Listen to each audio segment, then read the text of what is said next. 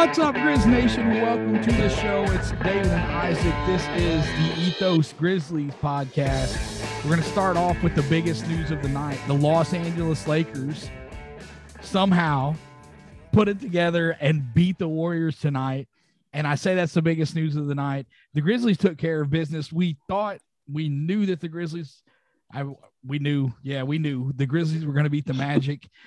Needed the Lakers to beat the Warriors in order for the Grizzlies to move into the two seed. So as of just a few moments ago, the Grizzlies are officially in second place, second best record in basketball, second best record, or second seed in the Western Conference. And I like I got to be honest, man. I'm going to talk about this game tonight a little bit, but I th- there's something for me that's a little more pressing that I, I want to get into. You know, big game, like the, the Grizzlies at home, favored by a, a wide margin. Isaac and I were talking about it yesterday, last night a little bit. The Grizzlies were favored by like what is what what in it? What was the 16. final lines? Yeah, 16. Yeah, and, yeah, and that's that- 16. and that's just nuts. They covered, they covered, but a 16 point spread in the NBA is just almost unheard of, man. It's, you know, you see a, a 11, 12, you know, and it's generally Yeah. a half point, right? Like, but I was like, dude, they're just trying to get teams to bet against the Grizzlies at this point. They covered. So if you bet on the Grizzlies, you're in good shape. Uh, th- the best thing about this game tonight was the fact that almost none of the starters had to play in the fourth quarter, or it was very limited minutes in the fourth quarter for the starters because this game was out of control. And that's used The Grizzlies play tomorrow night at Houston. So they're either traveling tonight after the game or first thing in the morning to Houston. I would think they do it tonight. oh, they're definitely they're why- definitely why going tonight. But you know, it, it's uh you wanted to see your guys rested. Ja Morant was asked about uh the back to back going up against a team that you're favored by double digits, and he's like, it's not easy. He's like, you can be favored by double digits, and this is not word for word, but you can be favored by double digits all you want. These are still NBA players, so you Yeah. got to go out there. You got to go out and play. You got to be ready to go. Grizzlies done that tonight against the Magic. We hope that they do that tomorrow night against the Rockets. Man, Desmond Bane, after that, you know, he had a good fourth quarter in that Boston game, came out tonight 10 for 15 from the field, three threes, 24 points, looking like Desmond Bane. Kyle And- Anderson, we talked about that on the last show and how he's sort of looking like himself. He comes out tonight and, you know, just has a Kyle Anderson line, 9.6 rebounds, one assist, one steal, playing winning basketball. That's what Kyle Anderson does. It's a good time to be hitting your stride for this team. I just wonder what it's going to look like when Dillon gets back in this rotation.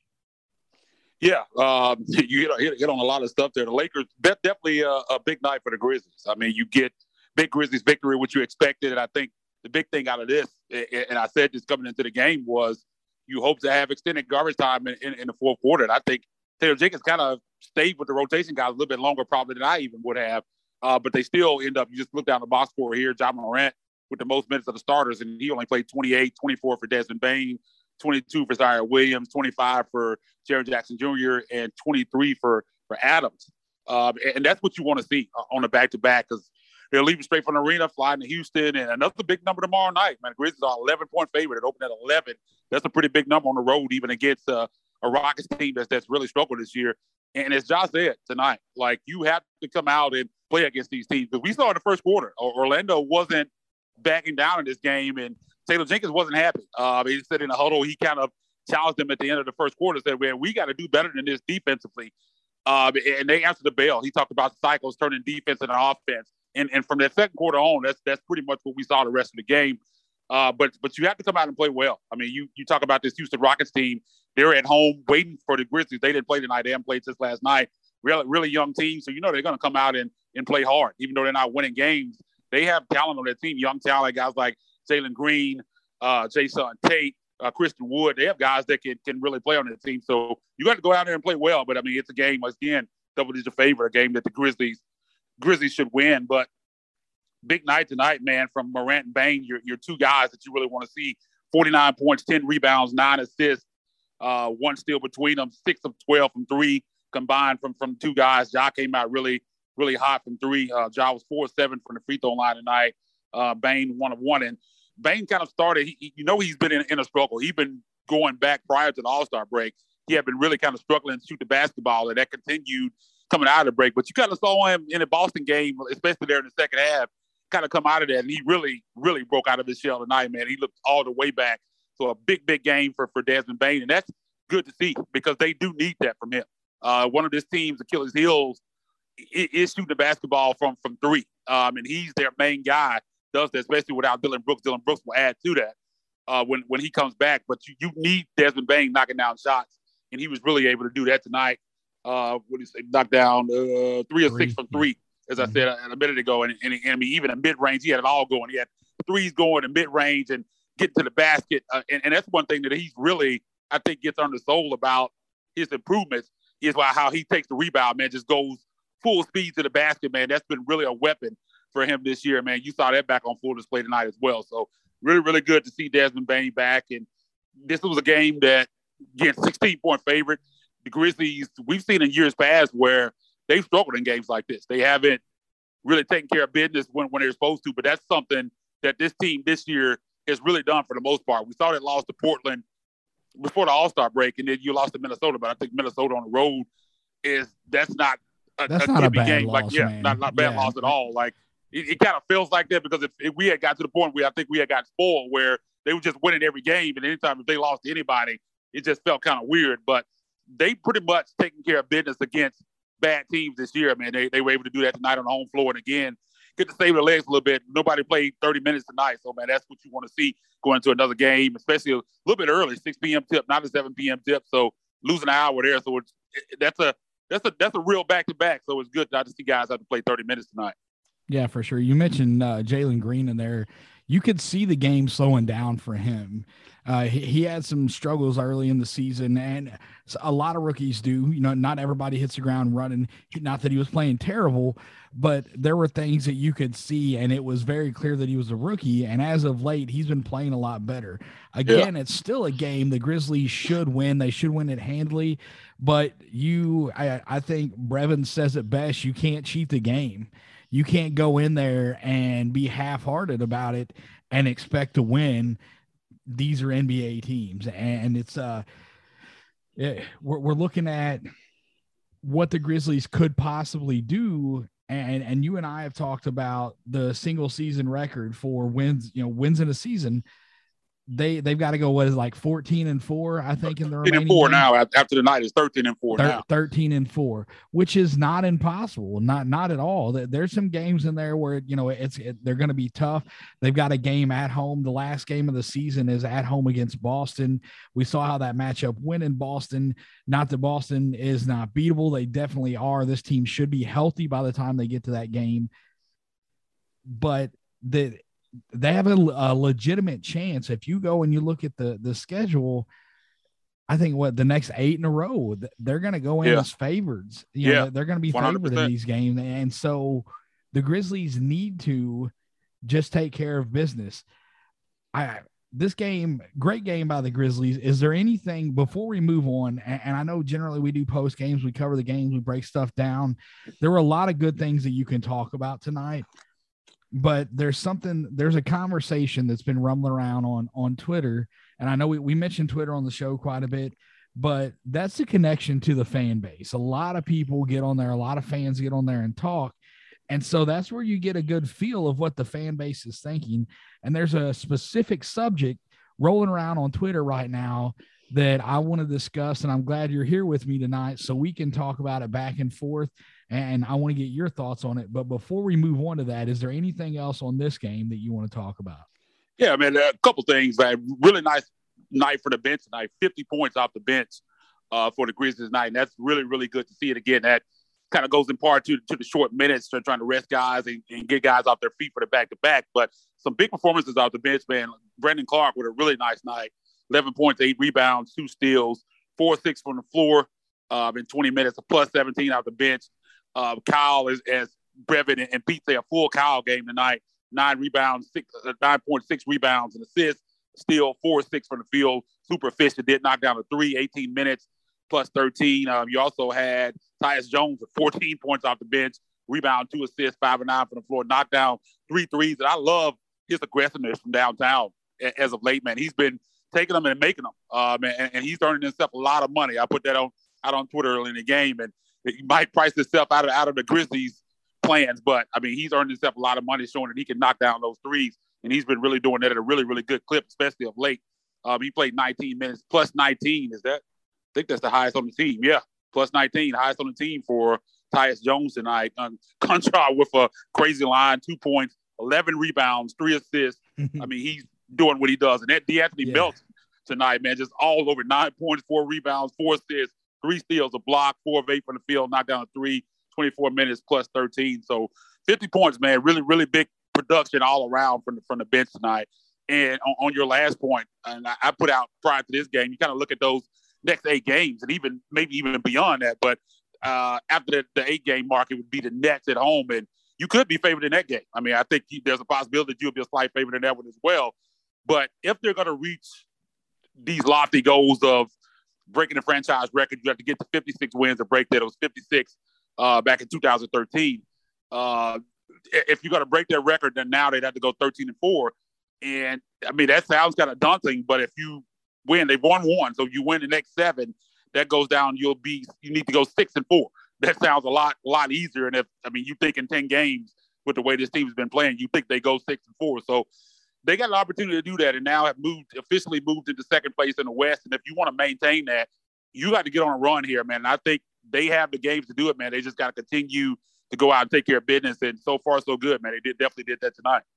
Yeah. Yep. For sure, man. I these games used to scare me. You you hear the term trap, and the Grizzlies would fall into it. This team this year is different. Ja Morant is playing at an insane level, significantly higher than what he was playing last year when they got to the playoffs.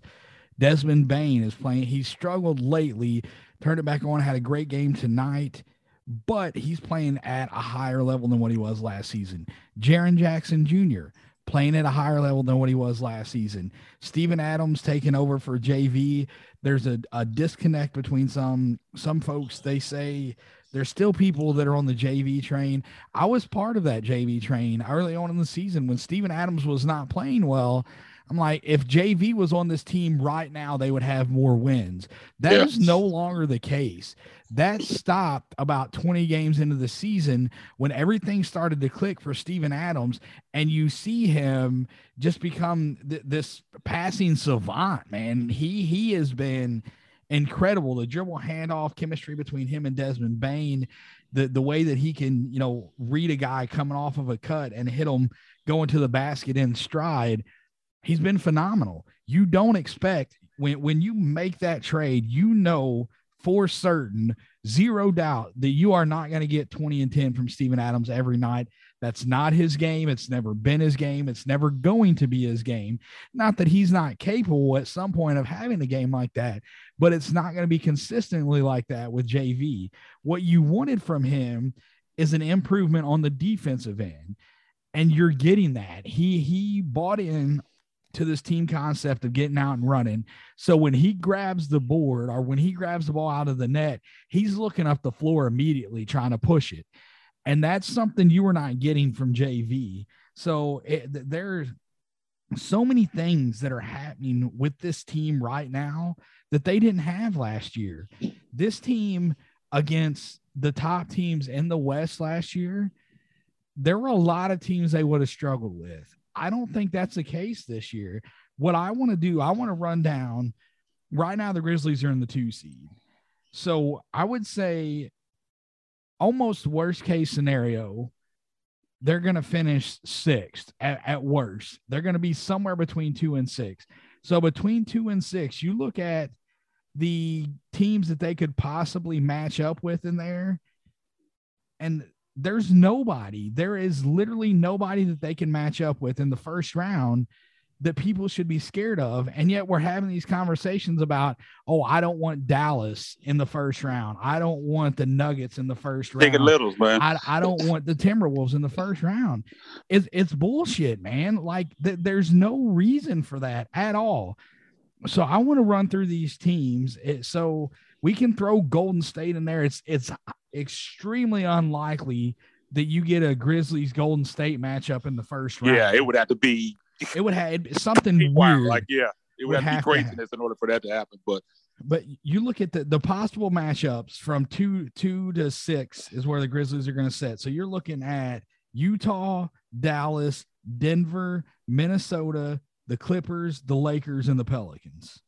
Those are the those are the seven teams that the Grizzlies could possibly match up against in the first round.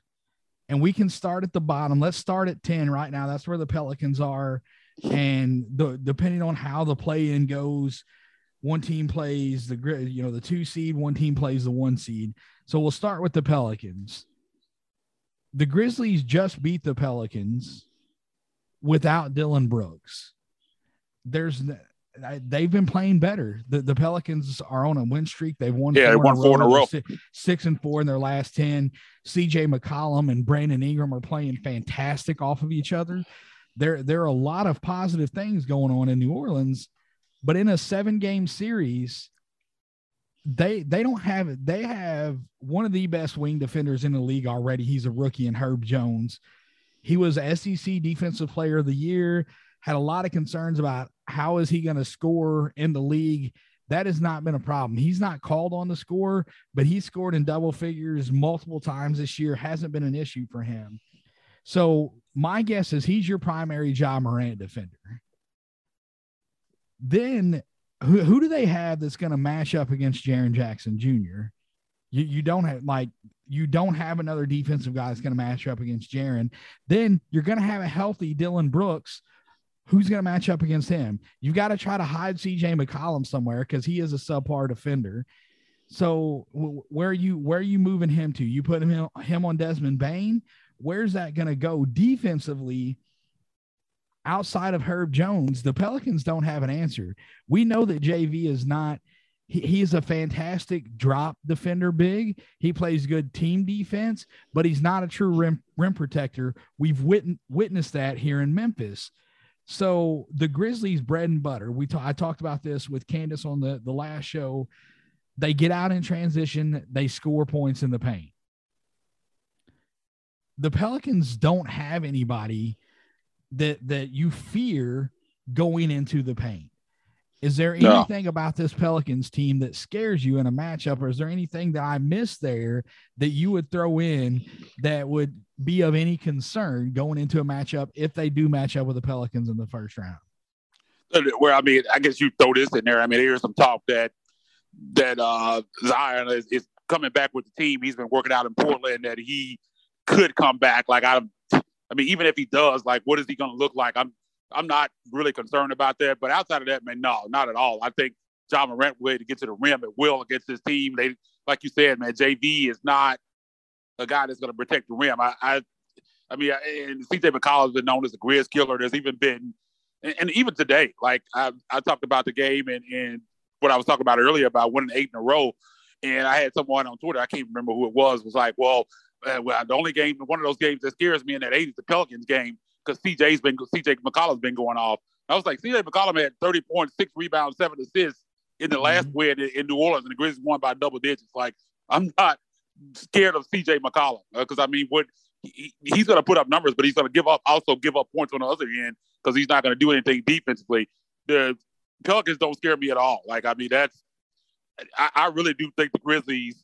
If the Grizzlies matched up with the Pelicans in the first round, it wouldn't shock me if they swept them. I think they win in five. They could win in five, but if they swept them, that wouldn't be a surprise. I just don't think they have an answer for a lot of things that the Grizzlies do. Because again, I think Ja Morant could could kind of get score will against that team. I just don't think they have the paint defense to stop him, and I think that's that's the biggest issue with the Grizzlies. If they run into a team that can kind of blitz him and, and shut the paint down and, and, make it hard for him and force them to shoot from perimeter, I think that's kind of what could cause the Grizzlies problems. And I don't think the Pelicans can do that at all. I agree with you.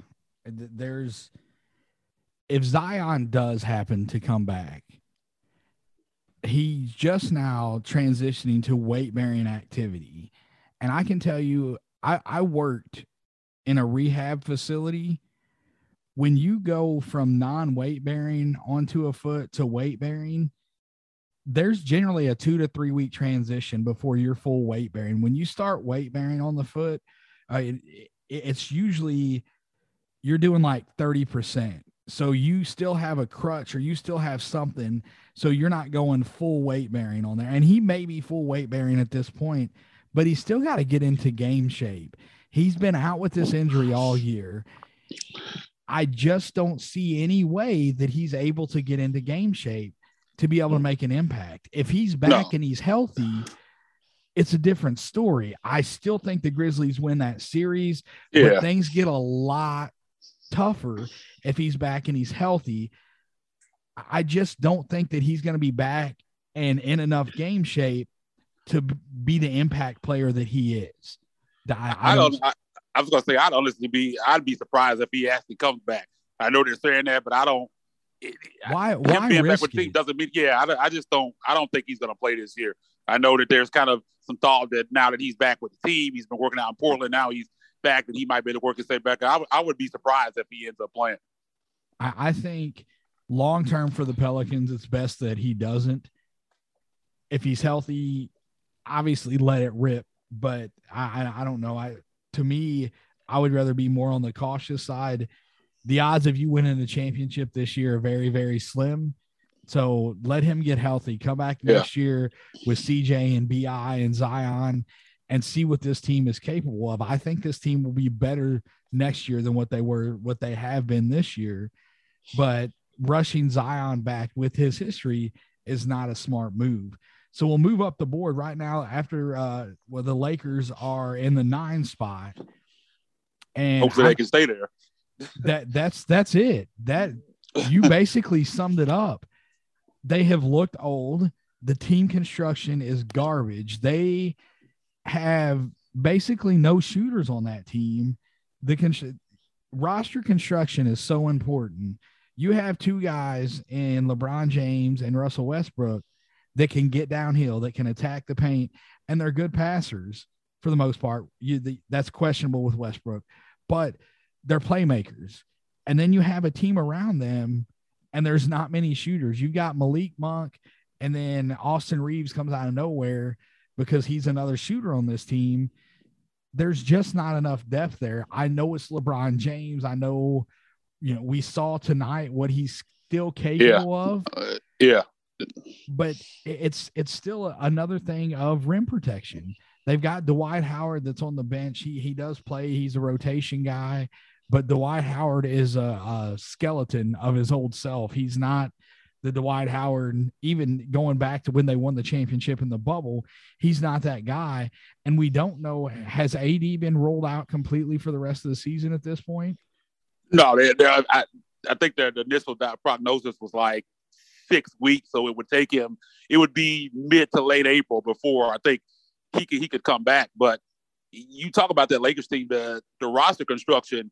What they did is basically they just essentially just signed whoever they could get for cheap contracts. Um, and they've been missing Kendrick Nunn. I saw I think something today that said that he could be evaluated within a week. So maybe they get him back. I think that would help. But that team, they're like you said, they're old. Uh, I mean, they have a lot of names on that team. When you talk about LeBron James, of course, he's still awesome. Uh, you got Carmelo Anthony. You talk about Dwight Howard, Russell Westbrook, some of those guys. But again, man, they're just old. I think with the way the Grizzlies play, I think they could just run those guys out of the gym. Tonight is a perfect example of why you could get in the series and they might win one game. LeBron might go nuclear because it took them 56 points in order for them to yeah. eke out that win tonight. And that shows you how tough it is for that team to win games. Uh, I mean, the man scored almost 60. They were still having to sweat it out. That just kind of shows you where they are. I, I just don't think they could keep up with the Grizz in, in, a, in a seven game series. I think they tire them out, especially, man, if you, are going on the road. I, I, really do. And that's another, just like I said with the Pelicans, it wouldn't surprise me if the Grizzlies swept them. I mean, the Lakers might win a game or two just because you might have LeBron just getting into the playoffs. You know, he's to go nuclear at some point. He might win a game, maybe two for you. But they don't don't scare me at all, man. No, really no rim protection on that team. And LeBron can score 30, 40, and you can see, and they would probably still get blown out. We've seen that time in and time out. I mean, he has to score 56 in order for them to get a win. I mean, how often is he going to score 56 at 37 years old? I, I, just I don't fear that team at all. We've seen in the matchups, Grizzlies should have swept them this year. They had a close when uh, John missed the free throws late there in the first matchup in LA. Uh, had, had an opportunity to win that game, and, and they won the other three. uh, with with very limited resistance uh, from from the Lakers. I think the first game here, Lakers played pretty well in that first quarter, first half, but Grizz really kind of dominated them in the second half. And I, I just that team, I'm, I'm not afraid of them. I just think they're an older team. The roster construction is terrible, and if they're not knocking down threes, which most nights they're not, they have some nights where Reaves and, and Carmelo Anthony, kind of like tonight, will knock down shots, and that can help. But on most nights, they're not knocking down shots like that. And that's the big thing for them. And I mean, I, I don't, I don't worry about the Lakers at all. I'm in the same boat on on that one. There's just LeBron James four years ago, three years ago, he's still playing at an extremely high level. He went out tonight, went crazy. You know that that is still in him, but his, I just don't believe that his ability to carry a team and like through a series, I, I don't think it's still there. It I know happens. I've been, you, father, was, father time is undefeated. Yeah, I mean, and that's what I've been saying for, for the last couple of weeks from him. And I've been having a lot of LeBron stands like in my mentions jumping on my case. And what I'm saying is that, I mean, there and, and there's this narrative that, and I don't want to get off subject here just quickly, there's a narrative that none of what's going on is on him. And I just, I think he's still at a level where there should be a baseline of expectations. I know the roster, the roster is bad. He's 37 years old, but he's still averaging 30 points a game. Like this is statistical wise He's only had three other seasons in his career where he's ordered uh, scored more points than he scored this year and had better numbers. And and you see what he can do tonight. He's not going to do that every night, but I think for the guy that some people call the GOAT, like even with a, a bad roster, I think I don't think being a play-in team and not getting blown out by bad teams on your home floor is too much to ask of a guy that's looked at the way he's looked at. I just think the fact that he hasn't been able to elevate the team, that's what we were just talking about, seemingly at all, other than tonight. I mean, this is one of the first time we've seen this in a while. I, I, I think that does have some bearing on him. It doesn't change anything that he's done in his career. He's a Hall of Famer, one of the greatest of all times. But I do think him them getting blown out night in and night out by sometimes even bad teams on their own floor. I just think he should be able to elevate them a little bit better than that. It's, it's been kind of surprising to me that he hasn't been able to, and that's again a reason why that team doesn't fear me because I don't think on most nights he just doesn't seem to have a huge effect on winning, even when he's putting up big time numbers. Obviously, it's different in the playoffs, but how much difference are you going to see? I think a lot of the fan base, a lot of people, when they look at that and they see the names on that roster, they're scared of the names because if you've watched this team play, there's nothing that they've done this year that should strike fear. Nothing. That that's I, I get it if Anthony Davis is healthy. I'm not saying that the Grizzlies are going to go in and just, you know, stomp every one of these teams, but the Grizzlies can legitimately beat you. Any there's not a team in basketball that you can completely rule the Grizzlies out against. There's not a single team. You you can look at Philly in the East, you, you go to the top of the East, you know, Miami, Philly, Milwaukee, Chicago, Boston, Cleveland. You look at those teams, and you, you got to throw Brooklyn in there. You list those teams, there's nobody that I think is just going to sweep the Grizzlies out of there. There's nobody that's going to run the Grizzlies out of the gym, and that's across the league. And yes, obviously, some matchups are tougher there are a lot of factors in that Lakers matchup that would make a difference. If Anthony Davis is not back and he's not healthy, I think the Lakers have slightly less than 0% chance of winning that series. yeah. And I mean, just like, but just anything can happen in basketball, but it's a long shot at that point. And then you move on to the Clippers, who are not healthy. Their two best players are out. We still don't know if Paul George is going to return. The last update we got said that if he does return, it's going to be like the very last week of the regular season. And there's not really been an update on Kawhi Leonard. That team is obviously still constructed with some good players, but I don't think that matchup is tough for the Grizzlies either. There, there's not. They they made the trade. They went out. They got Robert Covington. They got Norm Powell. Norm Powell goes down with an injury, and so that team was trying to boost its roster to where okay, maybe they can be a threat but then you lose Norm Powell, and now where does your offensive load go? Obviously, if Paul George is back, you've got him that you can kind of lean on. Although in the playoffs, he, he's been shaky at times. You got Reggie Jackson that, that's capable. They're they're good players on that team. Marcus Morris is a guy that when he was in New York, he was able to put the ball in the basket pretty easily. He's a guy that can go yeah. out and get buckets. Good ball player. But there's no way that you can sit there and tell me with a straight face that you think that this team is going to be favored over the Grizzlies or that the Grizzlies should be scared of this team. Even healthy, even if they had Kawhi and Paul George healthy, the way that the Grizzlies, the level that the Grizzlies are playing at this year, even a fully healthy Clippers team does not scare me. No, and because this Grizzlies team is elite, and there's a lot of people that still don't want to accept it. Like this is too big of a sample size. A lot of people think this is like some kind of fool's goal or mirage, and I, and I don't understand that. I mean, you look at the top teams in the league, and the Grizzlies have beat all of them, some of them multiple times. I, I just don't get this chicken little attitude that you get from a lot of fans. Like, well, they're up there with, with a number two seed right now, second best record in the West, and you still have people like, oh, well, they're not quite as good as the other top teams. Why aren't they? Like, what evidence evidence do you have that they're not? Like, I mean, I don't understand that mentality. I mean, what if, if you think Phoenix, Golden State, you, you wouldn't say Phoenix, Golden State, Utah, any of those teams would lose to the Clippers in a series. So why would why would why should those teams scare the Grizzlies? I mean, the Grizzlies are right there with those teams. They beat those teams, some of them multiple times. This is real uh, with the Grizzlies. I know they made a, a, a, huge leap and that scares you, but I mean, this is not. We're like like sixty something games into the season. This is not a fluke anymore. I mean, we've even seen this team. We've seen this Grizzlies team do this with guys down. Still haven't had Dillon Brooks most of the season. Ja's missed 13 games. You saw what they did without him. This is a complete team and uh, as you said, man, I'm right there with you. Nobody scares me. Are are the Grizzlies going to win the championship this year? I don't know, but I'm not going to into any series saying, "Oh man, this is just crazy, man. There's no way we're going to win this series." I don't feel like that about anybody uh, on either side, the, the West or the East, and, and that's just where I am right now because I feel like the Grizzlies are an elite team. They have the second best record in, in the NBA for a reason, and that's that's that. I mean, I, I feel like this team can compete with anybody there's 16 games over 500 against the Western Conference. And these are the teams that you're talking about. Oh, I, I don't want to face them.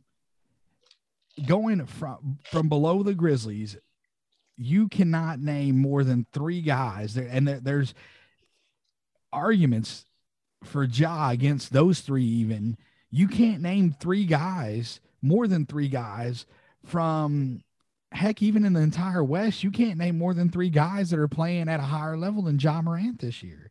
You, you can argue Steph Curry. He's fallen off a lot since what he started. He started off pretty good. He stumbled whenever he got close to the record, and then things have been kind of wonky. He's playing a little bit better lately.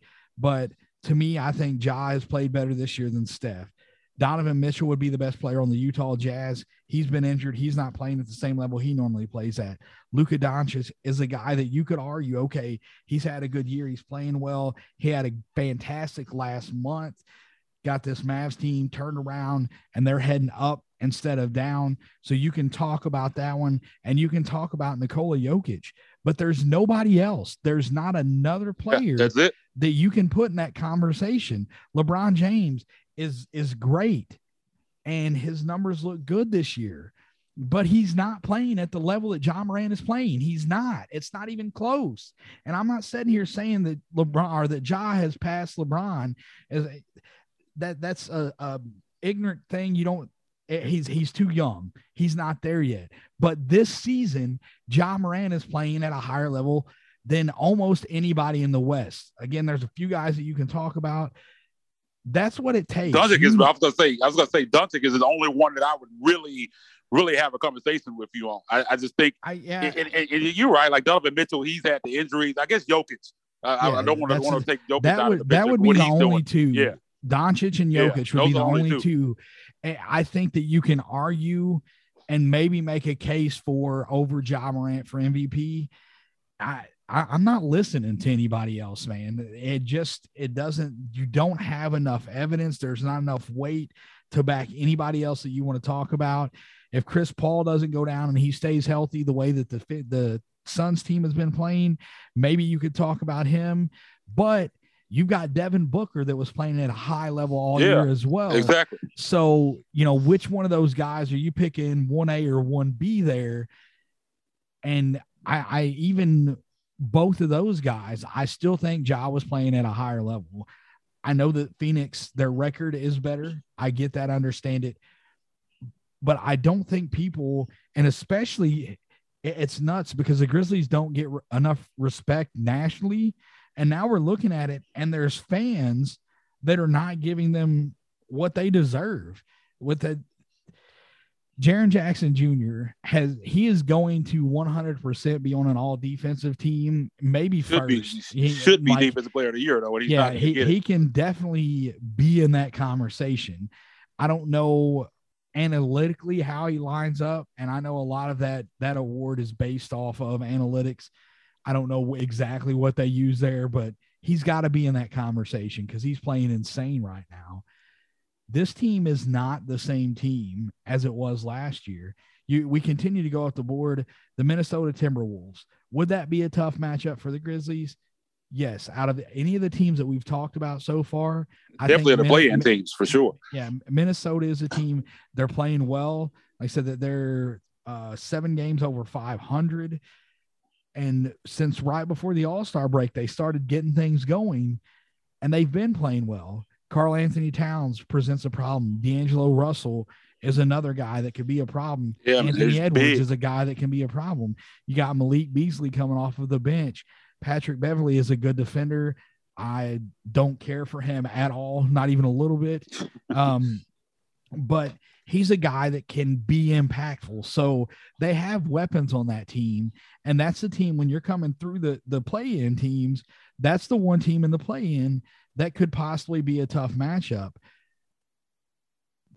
But you can't take this last game that the Grizzlies lost to them and say, well, the Grizzlies would lose that series. And we saw people. No Dillon Brooks. Yeah. You, you have.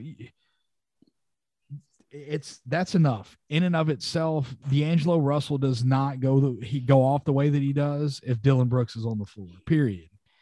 And that that game ends differently a seven game series. I think Minnesota wins a couple games in that series. I think it goes six or seven, but the Grizzlies will be favored, and I think they win that series. And then you move up from there to the Denver Nuggets, and all I'm hearing about is, oh, well, MPJ and Murray's going to be back. To what extent? And Murray's been out for over a year now with his injury what type, what level is he going to be able to play at? Look at what Jaren was when he came back. He wasn't himself at the end of last year. He didn't have his legs under him. And he he played well, but Jamal Murray is not going to be able to come back and make the impact that people think that he's going to be able to make. He's not going to be. There's a difference between being in shape and being in NBA game shape and that's not just me talking as a guy that covers the Grizzlies, as a fan of the Grizzlies. You can talk to anybody that knows the game, and they will tell you there's a massive difference between being in shape and being in game shape. And Jamal Murray just doesn't have enough time between now and the end of the season to get back into game shape. Not saying, uh, again, there's a number of these teams that could give the Grizzlies problems, but I don't want to dodge anybody. Whoever whoever they get, that's who they get. Bring it on. Yeah, I mean, with, with the Nuggets, like, like as you said, with Jamal Murray, there's no way he's going to be the Jamal Murray that we saw pre-injury at, at any point this season. And same thing with Michael Porter Jr. When you're dealing with back injuries, that's something that you can't trust it at all. He might come back and, and be right back out. Like you don't know what he's going to look like when he comes back. Um, so I mean, the Jamal Murray thing, like I said, I don't I don't think that's the biggest issue. Would a matchup with Denver be tough? Yeah. I mean, even if those guys don't play, I don't think the Grizzlies sweep them or anything like that. But again, man, I look at this Grizzlies team as one of the best teams in the NBA. They have the second best record in the NBA, man. Why are you scared of scared of these teams? I mean, the playoffs are going to be tough. They're supposed to be tough.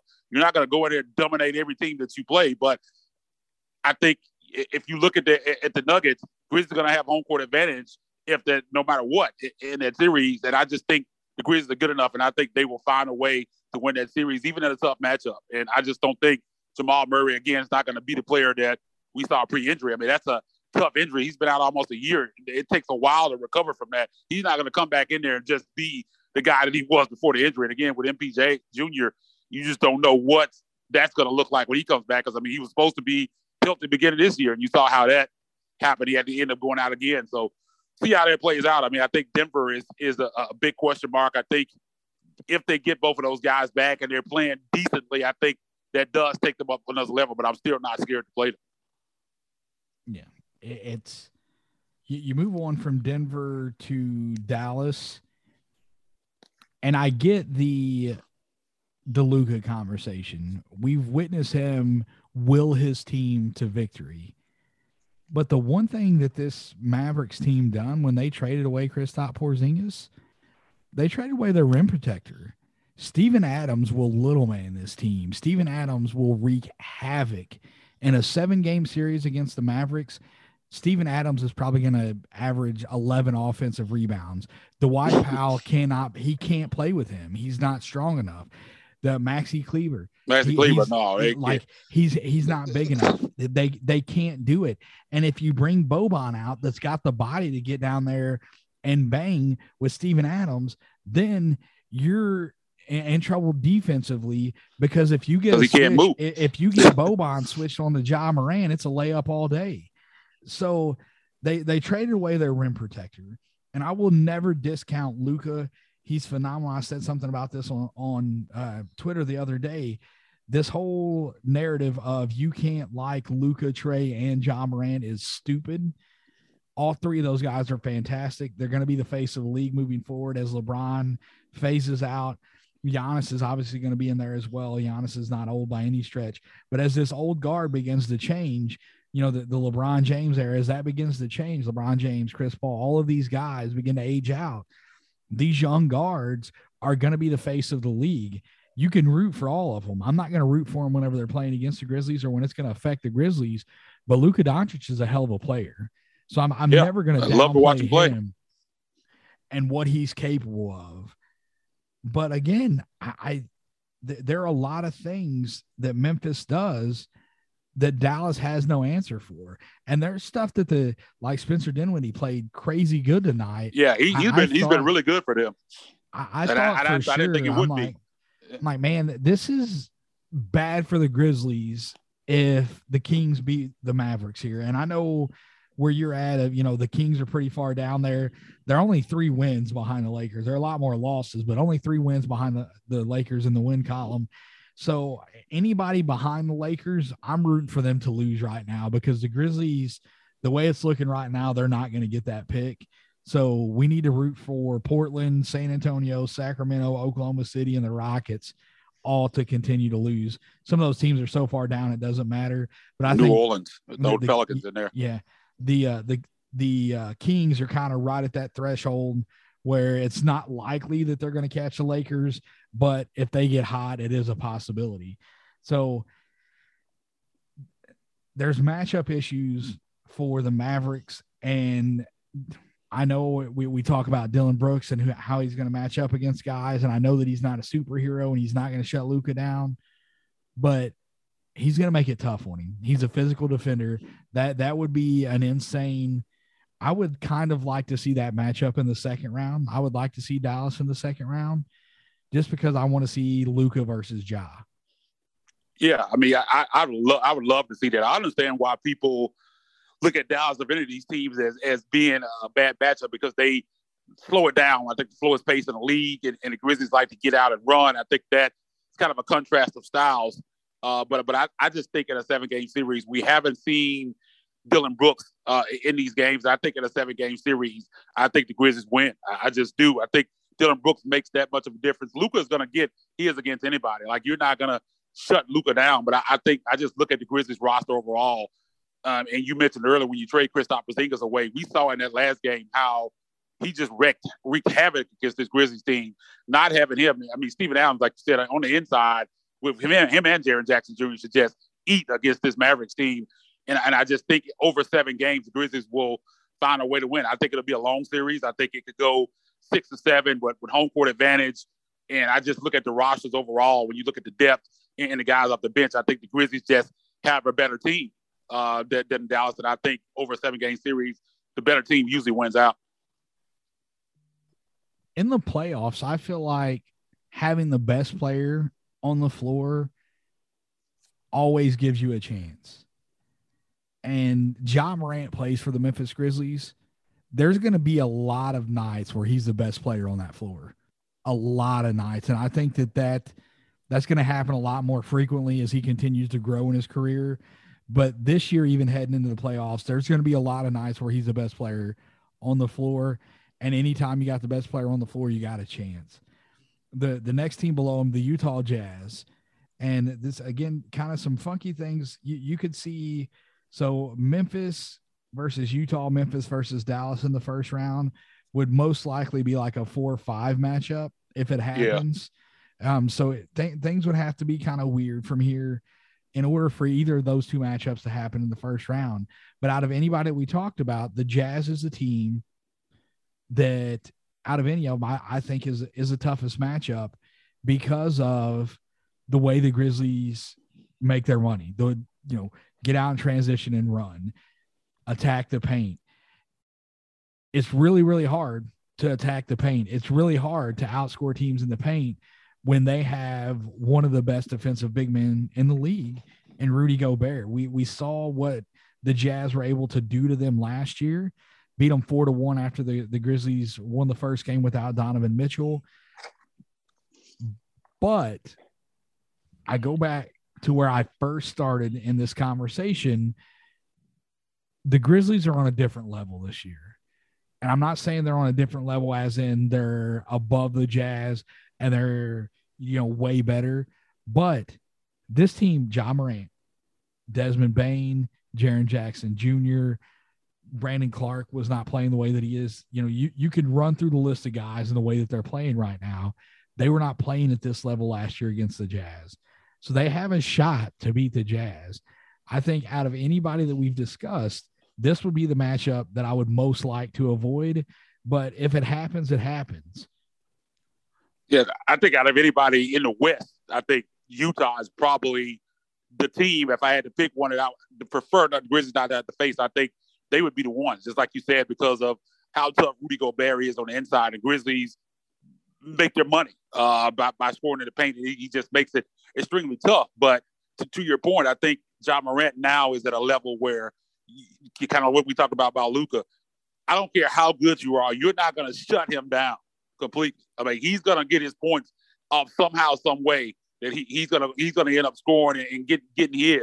And you're not going to completely shut him down. And last year, that wasn't exactly the case. We saw teams blitz him and him really struggle in games and kind of disappear at times when teams really made it hard on him. And teams have tried it this year, and they, they've had some success at times, but still in those games, he usually ends up scoring 25 points or stuff at minimum. I mean, he's still able to find ways, more ways to score and get his teammates involved. And I don't think it's going to be as easy for them as it was last year to shut down the Grizzlies. I think having Steven Adams helps in that vein. I think it was a terrible matchup for, for Jonas Valanciunas. He wasn't able to score, and he was such a big part of that team offensively, especially when you didn't have Jaren Jaren right. Um, he had just came back and wasn't himself. I think they really needed those points inside from Jonas Valanciunas, and I don't think that's the case this year with Steven Adams. And, and Steven Adams is a little bit better defensively. I just think this year they're on another level, and I think the Steven Adams swap for JV helps them in that. And I think Ja going to the level that he is now just makes that a different series. It would be extremely tough. Again, I think I'd rather match up with Phoenix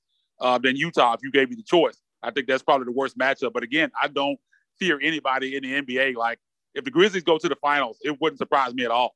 I think that that's how much I believe in the ability of this team because they're just on a different level right now and they don't fear anybody uh, going into a series. And especially, man, if, if you're two seed, you looking at home court advantage in the first and second round, man, I, I feel like they would have a really good shot to make it to the Western Conference Finals if they get that two seed. And Utah again a tough matchup, but I don't fear them going into that series because I just feel like the Grizzlies are on a different level. And why should they be uh, afraid of Utah? Utah's a really good team, but so are the Grizzlies. I mean, that's where we are right now. Yeah, I I wouldn't go and bet money that the Grizzlies are going to win the title this year. but it I, it wouldn't shock me because of the level that they're playing at and what they're doing, how they've been able to do it. They've done it without Ja Morant. They've been missing key pieces all year. There are a lot of things that they're doing that it, it's sustainable. One concern, well, there's two things that concern me going into any playoff series for the Grizzlies. That's their half court offense, free throws, and free throws. Th- those two things make so much difference in the playoffs when things slow down.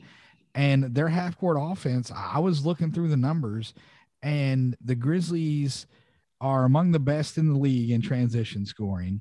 They're among the best in the league in handoff scoring. And then there was one other category, maybe catch and shoot, where they were they were pretty good. But then you look at the other offensive stats, the pick and roll and coming off of a screen and stuff like that, they're in the bottom half. They the things that point to half court offense, the Grizzlies are in the bottom half of the league, yeah. 15th yep. or worse. And you're not going to be able to get out and run on teams as much as they are in the regular season when you get to the postseason. But I, I had this conversation earlier. somebody was talking about Ja Morant and him, you know, not passing the ball. There's not enough ball movement. And I agree that the offense, when they're moving the ball, when you see passes, there was one sequence in this game tonight against Orlando, and I can't remember who started off with the ball, but it got to John Konchar, and John Konchar double hand over the head pass all the way across the floor to BC in the corner. BC then passed the ball over to Bane, Bane back to Ja, and they they made like six passes, got a wide open look, knocked down the bucket when they move the ball like that, the offense tends to work very, very well. But you want the ball in your best player's hands, and, and I've, yeah. I've, kind of I, I've I've turned on this a little bit because initially I'm like, moving the ball works. They do well when they move the ball. When they run, you know, like multiple handoffs, running guys all over the floor, the offense looks good but then you get into these situations where they're running almost like an ISO offense for Ja, and that's okay too because of the level that he's playing at. What's going to happen to that in the, in the playoffs? I, I couldn't tell you. I have no idea. But this team is legit, and it's time that we stop being scared. Yeah, the Grizzlies have never won a championship. We all know that. Western Conference, that's been the best. That's that's the best that they've done. But look at the Ja Morant commercial. Why not? Why tell me why they cannot win the championship this year? And there there's not there's not a legitimate reason. There's nobody if they make it out of the Western Conference, there's nobody in the East that that scares me. And, and that's you know if they whatever team makes it out of the East is going to be a good team, so it'll be a, a a good matchup. But there's nobody that they can't play with coming out of the East. No, I, I, I really, I really don't think. I mean, that's again, that's why it wouldn't surprise me if they won a championship this year. I would bet on it, but I think with the, the level that they're playing, I think they have that type of ability. And I think when you talk about the half court offense, I think Dillon Brooks is going to help that. Having another guy that the guy that can create outside of Ja, I think it's going to make a world of difference. If he gets back and he's right, I don't think people we talk about the defense that, that he brings, the perimeter defense that he brings, but I don't think enough of his shot creation and what he's going to add. Like you have Ja having to try to create everything, and you add Dillon, a guy that scores at the clip that he does, and that creates shots. I think that really kind of changes some things and makes it harder for teams to kind of blitz and impact the paint because I mean he can create, get shots in the, in the lane and knock down shots from the perimeter. I think he's going to really, really help in that. And I don't think that aspect of his game gets brought up brought up enough. People just kind of talk about his defense and don't forget this guy was averaging basically 20 points a game. I think people forget that. And the Jazz series last year, he was insane. He was yeah, clearly he was the one, the that was get, get off and get second best player on this yeah, team, easily. and it wasn't even close. Like there, there was no love Jaren this year. The second best player on this team is Jaren Jackson Jr. But last year in the playoffs, Dillon Brooks, Dillon was, Brooks was your number two, and there was no doubt about it. Extremely efficient, played his ass off on the defensive end against Donovan Mitchell. And they're adding him back to this roster. He hasn't been playing. He's missed what's that? I think the count's like 24 games now. Yeah. He's missed. And so here we are, 17 games away from the playoffs. It's, it's good to have this conversation right now. Candace and I talked about it as to how, you know, the, the last few years we're looking at the play in. Okay, are they going to hang in? Are they going to make it? What's going to happen? And this year they're comfortably in the playoffs. They would have to, it, it would have to be catastrophic failure in order for this team to drop into the play in at this point. It's just not likely. And I, I, won't keep right beating dead, dead horse, man. There, there's at 44 wins. Yeah, they're eight games, eight games up right now on, yeah. on the play, and what they got 17 se- left. 17 yeah. left. I mean, so they, probably they have to almost have to win, only win like three more games or something for the rest of the season. You know, it, mm-hmm. it would be tough. Like, and every everybody else would have to go crazy. Like they'd have to win almost all their games. It would it would be if they're they're they're not going to be in the play-in. I think we can pretty much safely safely say that right now. I think the question now yeah. is can they stay at number two or does Phoenix have a, a fall, which I don't think they're going to fall there for, but who knows? I mean, uh, you, you, just never know what's going to happen night in, night out. But I, I feel pretty good that they're going to be somewhere in that top four and at least have home court advantage in the first round right now. Yeah, you look at the gap. You know, we talked about the eight game gap from two to to seven and then you know it's an eight game gap from one to two. I know it's weird. So it's it's really it's not likely. Phoenix was playing extremely well before they started battling these injuries. So Cam Johnson, man, big oh, shot man. last night, man. I thought yeah, thought, that, he, thought we were going to get a late Phoenix loss, man. But Cam Johnson, crazy, okay. crazy shot there. Dan, if you didn't see it, man, go check that out, man. A crazy shot, game winner last night. Tar the the Tar Heel legend Cam Johnson tearing it up. So I, I think we'll just wrap it up, man. That's I, I want to discuss that because to me, having a conversation of yeah, are the Timberwolves a tough matchup? Could they be a tough matchup? Sure. But I there's not a team we shouldn't have a conversation about any team that they could face in the playoffs and say, I don't want to face them. I don't care how it goes down. I don't if they end up facing the Warriors in the first round on some crazy stuff, bring it. I, I'm not scared of it it's going to be it's a measuring stick. You're really going to see when it gets down to playoff time if this team is missing anything at all, you're going to find out come playoffs, regardless of who they're facing. And I, I, just believe with every part of me watching this team, almost, I think that I've caught every game except for a couple this year. At the level that they're playing, there's no team that they can't beat anybody can beat anybody. And when you're playing at the level that they're playing you can beat a lot more. Um, excuse me. When you when you have a guy like Ja, I just think his mentality like I think he has something special. Like you see superstar players and you talk about LeBron and there's something special. Michael Jordan had it. Kobe Bryant had it. And I know Ja's in year 3 and it might not bear out to winning the championship this year but I, I fully believe the Grizzlies one day are going to win one because Ja is just wired different than a lot of these guys. Like he just he's a killer, man, and I, I just think, and that's why you have a chance. You have Ja Morant on your team, and, and this team has a lot of talent outside of him.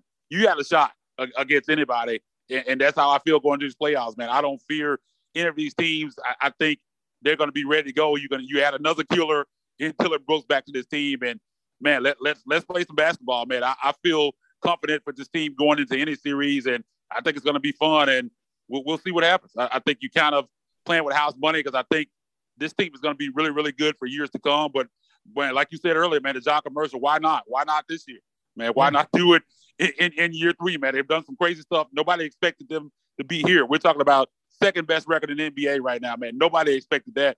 So why not win the championship? Nobody expected that, and nobody expected that either. So, and I think that's kind of the mentality. I mean, I think Ja knows that there's a lot of people that still don't believe in them, and he uses all that kind of stuff from for motivation. And I think he's going to be highly motivated in these playoffs to show that he's here and he's ready to lead this team to, to greatness, man. And that's that's where we are. 67 games into the season, still getting doubt, but it's Memphis. It, it, it's what happens, man. Memphis versus everybody. We we know that's how it is. That's how it has been. That's how it will. That's how it's probably always going to be. But we'll go ahead and wrap it up. The final score again of tonight's game. I, I want to apologize. We didn't talk about this game very much, but this was a game the Grizzlies need to go out and handle business. They done that. Great performances from guys tonight. Great to see Desmond Bane getting it go, getting it going. Kyle Anderson kind of being back to Kyle Anderson. Tyus Jones playing well.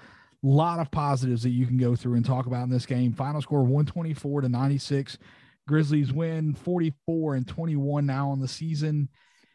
It's we're we're getting getting close, so close to the playoffs now. But we'll get out of here. You can get the show on Twitter at Ethos Grizzlies. I'm at David W2111.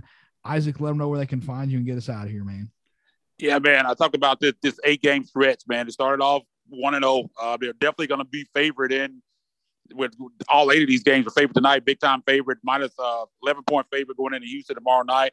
So got to take care of business, man. If they want to be that two seed and, and and see what happens with Phoenix and possibly get in the mix for the one seed, got to get on a run here. Uh, again, man, franchise record. I would love to see them break that because I feel like this is the best team in franchise history. And I would love to see that solidified in the record books with them reaching 57 wins. So we're 13 and four away from that. So get on a roll here, man. Win, win all eight of these games, man. Like you said, why not? But you can find me on Twitter at Isaac underscore rivals. That's I S A A C underscore rivals. Grizzlies take on the Rockets 6 p.m. tomorrow night. We'll be back with the post game. Hopefully, talking about another Grizz victory uh, going, going into the new week. So make sure you go check us out at, at Ethos Grizzlies. Like us follow there. And we'll talk to you tomorrow night. Until then, we gone.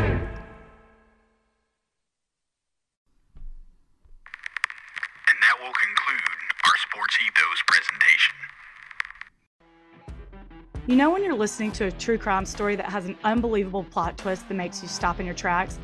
That's what our podcast, People Are the Worst, brings you with each episode. I'm Rachel. And I'm Rebecca. We're identical twins who love true crime cases that make you say, didn't see that coming, and we hate the people responsible for them. Listen to People Are the Worst now on Apple, Spotify, or wherever you get your podcasts.